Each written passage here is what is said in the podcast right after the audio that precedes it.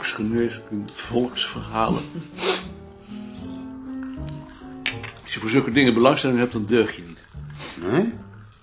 Waarom dan niet? Weet ik. Het is net als Kipperman. Hij analyseert niet, hij geniet ervan. Hoe mysterieuzer, hoe mooier. Het zou me niks verbazen als hij ook nog antroposoof was en zijn toevlucht nam tot kruidendokters.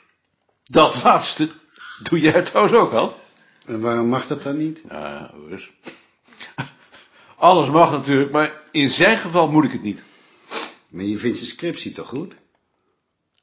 Hij heeft wel hersens. Maar je zou hem niet hier op het bureau willen hebben. Ja. Jij dan wel. Ik geloof dat ik daar geen bezwaar tegen zou hebben. Dan zou je toch moeten wachten tot je zelf hoofd van de afdeling bent. Ik vind het een arrogante man. Net zo een als Blazen. Ze kijken op ons neer omdat we geen antropologen zijn. Dat hebben ze van Alblas, die er overigens geen schijn van een reden voor heeft. Maar die heb je zelf in de redactieraad gehaald. Ik heb geen hekel aan Alblas. Ik neem hem alleen niet serieus. Maar Alblas zou ik hier ook niet willen hebben. Nou, hoor eens, Ad. We mogen nog blij zijn. Zullen we maar gaan vergaderen? De open dag. Er hebben zich 200 mensen aangemeld. Dat betekent dat we ze in vier groepen moeten opsplitsen... die achter elkaar in de collegezaal worden ontvangen. Ze worden daar toegesproken door Engelien, Koos en mij. Elke zitting duurt een half uur. Terwijl de ene groep in de collegezaal is verspreiden de andere zich door het gebouw. Maar jullie worden bezig gehouden. Ik zal er van half twee tot half vier dus niet bij kunnen zijn. En als Balk nog ziek is, waar het naar uitziet, kan ik er helemaal niet bij zijn. Want dan ben ik overal tegelijk. Mm, Mag ik even? Ja? Hoe weten die mensen dan dat ze naar de collegezaal moeten? Ze krijgen bij binnenkomst een rood, blauw, geel of groen papier met het tijdstip waarop ze in de collegezaal worden verwacht. Ehm, als de rode de collegezaal verlaten, slaan we op een gong en dan moeten jullie de blauwe naar ons toe drijven. Nou, enzovoort, enzovoort. Zo gaat het hier over respect voor de medemens gesproken. Eh, Het programma dus. Ze worden ontvangen in de hal door Bekenkamp en Ati Bals. Daar zit ook Pandé voor de vergoeding van de reiskosten. Koffieruimte en de bibliotheek worden ingericht als ontvangstruimte. Bekenkamp zal in het gebouw een bewegwijzering aanbrengen. De bovenverdieping en de kelders worden afgesloten met linten. Anders vinden we ze maandag uitgehongerd terug. Goud, Dieke en Erik Zandgrond zorgen voor de thee en koffie. Klaas Sparreboom houdt de wc's in de gaten en ruimt de glazen kopjes weer op. Bekenkamp, Ati en Pandé springen bij, zodra ze in de hal niet meer nodig zijn. Hoe kom je aan al die kopjes? Ehm, eh, eh, die zijn besteld bij een verhuurbedrijf. eh, Met de stoelen voor de collegezaal. Je bent niet meer nodig, Joop. Oh. Op de benedenverdieping wordt het diaprogramma van Volkstaal non-stop gedraaid. De eerste verdieping zorgt volksnamen voor een overzicht van de belangrijkste dorps- en streekliteratuur en verder hun eigen kaarten natuurlijk. Op onze verdieping maken Frits en Lien in het achterste stuk van de bezoekerskamer een tentoonstelling van het boedelbeschrijvingsonderzoek. Een paar voorbeelden van eh 17e, 18e, 19e eeuwse boedels, waar nodig met een afgetikte tekst, wat grafieken, tabellen, een artikel van Frits, de nieuwe vragenlijst met mijn artikel in het mededelingenblad, een kaart met de plaatsen waarvoor we al boedelbeschrijvingen hebben, enzovoort, enzovoort, enzovoort. Dan in het voorste stuk bij het bureau van Tjitske een tafel met handschriften en ego-documenten van correspondenten, in het bijzonder van de mensen die komen, tekeningen die door hen zijn opgezonden. Eh, bij het bureau van Gert een overzicht van het verenigingsonderzoek, de carnavalskaart, de vragenlijsten, artikelen van Gert en Carla over carnaval, wat archiefstukken. In deze kamer bij het bureau van Ad een tafel met alles wat bij het volksverhaalonderzoek te pas komt, de uitgaven, verslagen van medewerkers, een kaart met de gebieden die bewerkt zijn. In het midden en tegen de boekenkasten de kaarten van Sien en mij bij het voedings- en broodonderzoek. En de proefkaarten van de Zicht, de de Sikkel en de Dorsvlegel. Met foto's, tekeningen en vragenlijsten. Ehm, in de kaartsysteemkamer Joop, die het kaartsysteem demonstreert. Ja. Dan het muziekarchief. Eh, ik stel voor dat in de kamer van Jaring non-stop een band met liedjes draait, zodat de mensen daarop afkomen. Daar moet Joost voor zorgen. En daarbij een tentoonstelling van het liedonderzoek. Liedschriften, een paar aardige brieven, de grammofoonplaat natuurlijk en wat liedboekjes. Ehm, in de kamer van Eve een overzicht van het onderzoek naar de harmonieën en fanfares. En, en in die van Freek en Rie een tentoonstelling van oude liedboekjes.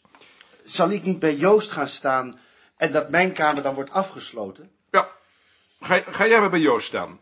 En het bulletin? Eh, de publicaties op de middentafel in deze kamer.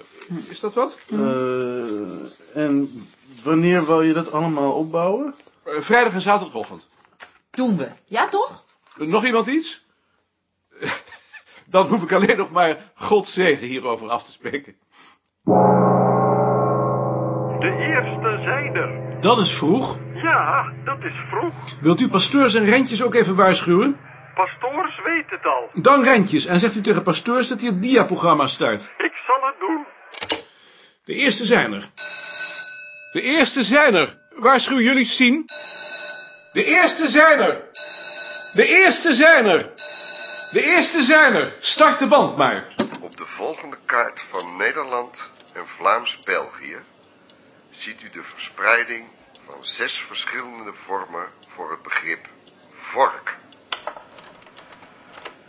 In Groningen, Friesland, Drenthe, de Kop van Overijssel, West-Friesland en op Texel vinden we naast vork ook veelvuldig het woord etensvork.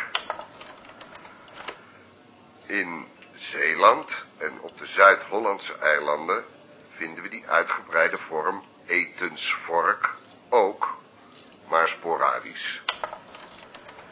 In Midden-Nederland spreekt men vrijwel uitsluitend van vork. In Noord-Brabant vinden we naast vork ook veelvuldig versket, dat in Belgisch Brabant vrijwel uitsluitend voorkomt. In Nederlands en Belgisch Limburg en in West-Vlaanderen spreekt men van verchet. Franse invloeden worden hier duidelijk zichtbaar. Een vork is in het Frans fourchette. U kunt daar achter uw jas ophangen en dan krijgt u koffie of thee aan het loket. Meneer Sparreboom, wilt u straks op de gong slaan? Flink hard, zeker. Flink hard, maar pas als ik opbel.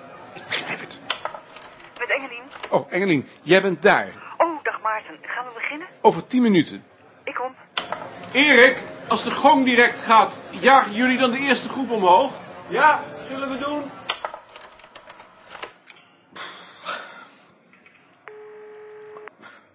Ze zijn er al. We beginnen. Gaan we beginnen? We beginnen. Met Klaas. Meneer Sparreboom, de gong. Komt in orde. Waar praten jullie over? Over seksisme in taal. Leek me weer eens wat anders. Verkleinnamen.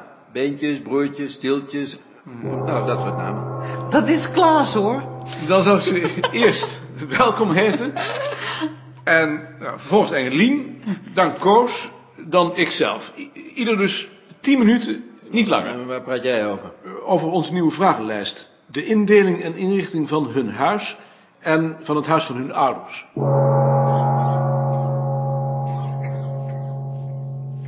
Dames en heren. Als onze directeur, meneer Balk, niet ziek was, zou hij u welkom hebben geheten. Ehm, nu moet ik dat doen. Ik doe dat met heel veel plezier en daar heb ik een goede reden voor. U bent voor ons bureau van niet te onderschatten waarde. Zonder u zouden wij ons werk niet kunnen doen.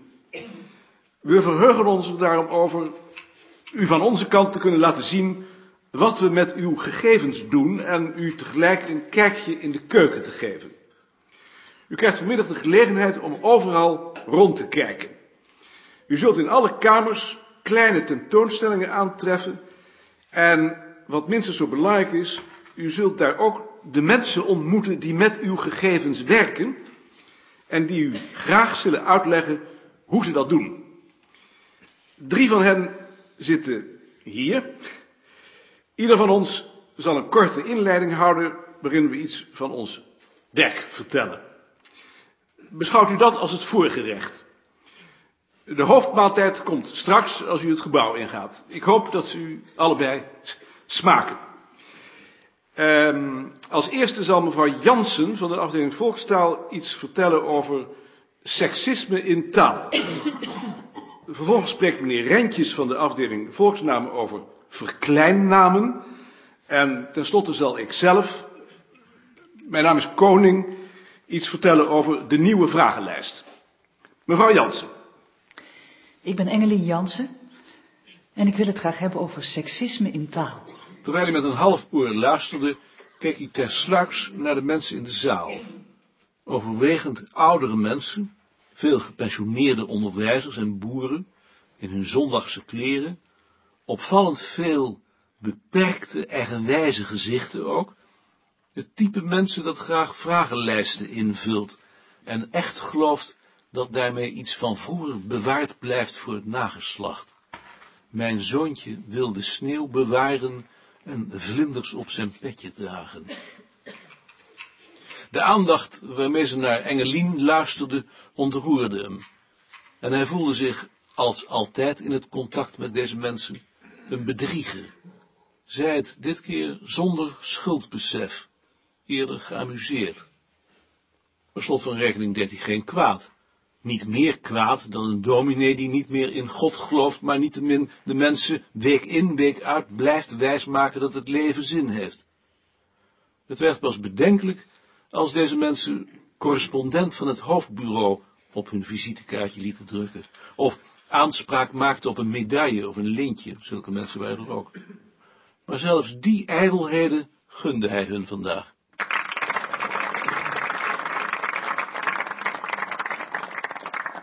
Ruim 167 jaar geleden, in het jaar 1816, een jaar na de slag bij Waterloo, trad Gerrit-Jan Evers, een landbouwer in de buurtschap Ankum bij Dalfsen, in het huwelijk met Hendrikjen Jansen. Hendrikjen was weduwe. Ze was getrouwd geweest met Egbert Bosman en ze bracht uit dat huwelijk drie kinderen mee. Jan, Gerrit-Jan en Egbert. Haar tweede huwelijk zou krap acht jaar duren. Toen werd ze ziek. Dokter Gans werd geroepen, maar hij kon weinig meer doen. In de nalatenschap bevindt zich een rekening van 2 gulden 20 voor visites en medicamenten, samen met rekeningen voor de doodkist, het groevenbrood, de koffie, het graf en het baardkleed. Van de gevoelens die Gerrit-Jan bekropen toen hij aan het graf van zijn vrouw stond, weten we niets. Het enige wat in de geschiedenis is achtergebleven, is de beschrijving van hun nalatenschap.